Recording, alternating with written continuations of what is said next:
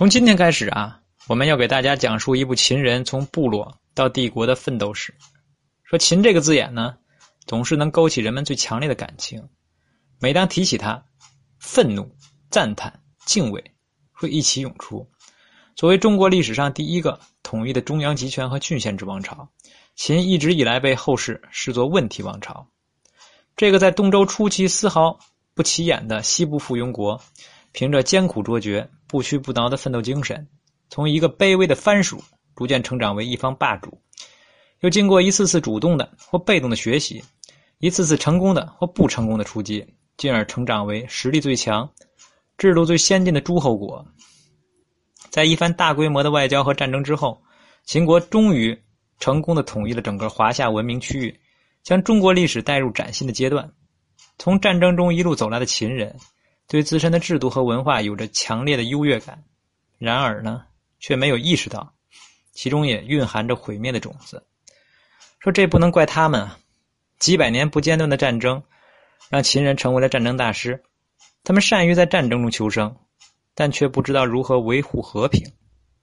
胜利助长了他们的骄傲，他们颐指气使的对待战争中的失败者及其文化。于是呢，各诸侯国的王室后继成了平民。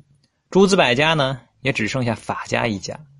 公元前二百二十一年以后的十几年里，华夏儿女生活在灰色的高压的状态之下，他们毫无乐趣可言，辛勤劳作以满足君王的各种欲求，是他们的生活的全部内容。说稍不留神就触犯了法律，招来的是官府的严惩。痛苦不堪的处境，使被秦人蔑视的前手们，也就是百姓，选择了起义。说大泽乡的那个雨夜啊。揭开了秦国灭亡的序曲。到公元前二百零六年，秦朝的统治被推翻了。十五年短暂的统治，深深的伤害了中国民族的感情，以至于秦成为暴虐统治的代名词。到了汉朝呢，好不容易才喘过气的知识阶层，开始不遗余力的对秦朝进行口诛笔伐，有的人甚至想抹杀他在历史上的存在。敌视秦的做法被一代代的儒家王朝传承下来，秦一直被刻意的塑造成反面的典型。于是秦人的祖先呢，被打扮成了文化落后的西戎。秦始皇嬴政被虚构成吕布为别有用心这个生出的儿子。说这样的丑化呀，在历史上是数不胜数，就连以尊重史实著称于世的司马迁都无法分辨。在丑化秦人的同时呢。后世的王朝几乎忘记了，他们所沿用的典章制度，大部分都来源于秦朝。直到今天，秦人留下的中央集权政治结构，仍然在我们的政治生活中稳定的发挥着作用。面对秦人在历史上的巨大贡献和罪过，曾经有很长一个时期，我们明知无法逃避，可又不想承认。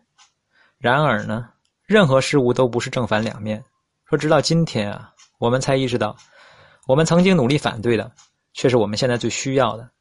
当我们苍茫四顾，失望于人们头脑中有太多的虚伪、怯懦、世故圆滑，却忘记两千多年前的秦人，正是以我们所羡慕的方式在思考和行动着。有人说我们的文化中缺乏铁与钙，其实原本这些是有的，只是后来流失了。那些快要失忆的精神元素，曾是我们祖先的一部分。说拂去史书上的厚厚的灰尘，秦人的形象原本是光彩照人。下面是一些最为典型的秦国元素，对应着一幕幕真实的历史场景。这些元素呢，第一是务实。秦惠文王面对张仪诱人的伐韩建议和司马错平时的平蜀主张，不动声色的选择了后者。郑国的间谍身份暴露之后，朝廷中充斥着排外的呼声。秦王嬴政考虑到郑国的专长和郑国渠将将带来的实际收益，让郑国呢留在了原位上。那那些典型元素的第二呢是求变。秦简公让百姓和官吏带上了佩剑，打破了只有贵族才能带剑的特权，又通过这个出租田制度，承认了那些勤劳的小地主和农民对土地的占有。秦献公废除了秦国流传已久的从死制度。又将所有秦人编入户籍，置于国家的管理之下。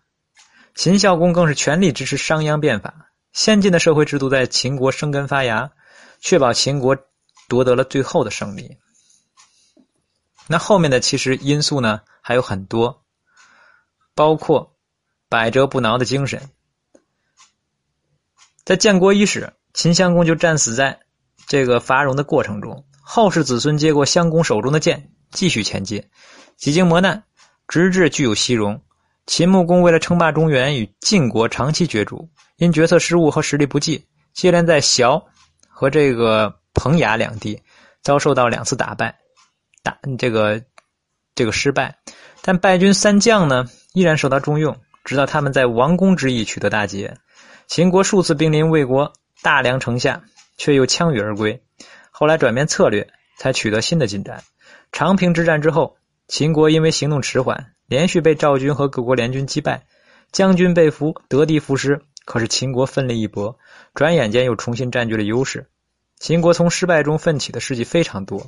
如果全部列出来，那将是一个很长的单子。除此之外呢，秦人还还有海纳百川的气势。秦穆公有五张羊皮，从楚国那里换来了百里奚，又连蒙带诈的将来自西戎的鱿鱼留在了秦国。秦康公并不介意施惠，不得已才留在秦国的心态，照样予以信任。秦孝公将秦国的命运交到了在魏国混不下去的商鞅身上。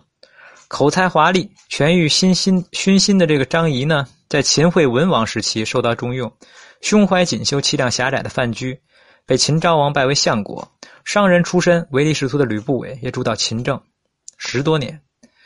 秦始皇嬴政待魏辽如长者一般，谦恭到无以复加。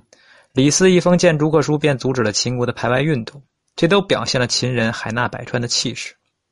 那最后呢？这些都形成了秦国最后的先进的制度。秦国是一台绝佳的战争机器，所有的部件全部围绕战争高效运转，不做任何的无用功。僵化的旧等级被取缔了，取而代之的是以爵位划分的新等级。爵位也不是固定的，取决于耕战的功劳。人们也没有自由可言，但在机会面前却人人平等。官僚掌控了一切，但却恪尽职守，兢兢业业。这样的制度之下，秦人在田野上。拼命的劳作，在战场上是奋力厮杀。秦人的这些独有特征，很难在以后的历史中看到了。这群个性鲜明的人，在特殊的历史环境下走过了一段不寻常的路，从部落到帝国，就是讲述秦人从部落时期到帝国时期的整个过程。这是一段百折不挠、可歌可泣的奋斗史，充满了挫折和自我突破，也不乏凯旋和苦苦求索。在中华民族的童年时期，外在的征服和内在的求索总是同时进行的。后面的内容呢，将同时关注这两条线索，以便于大家在了解祖先形式的同时呢，也能感受到他们心灵的细微之处。那下面呢，我们会将历史事件讲述的尽量有趣，还将致力于为听众展现出秦人的全部精神风貌。说再有趣的故事，听多了也会忘记，但是历史之美。却会在人们的心灵中留下永久的印记。专业历史圈中有一种说法，叫做融哲理和诗意于史实之中。最后呢，祝大家收听愉快，晚。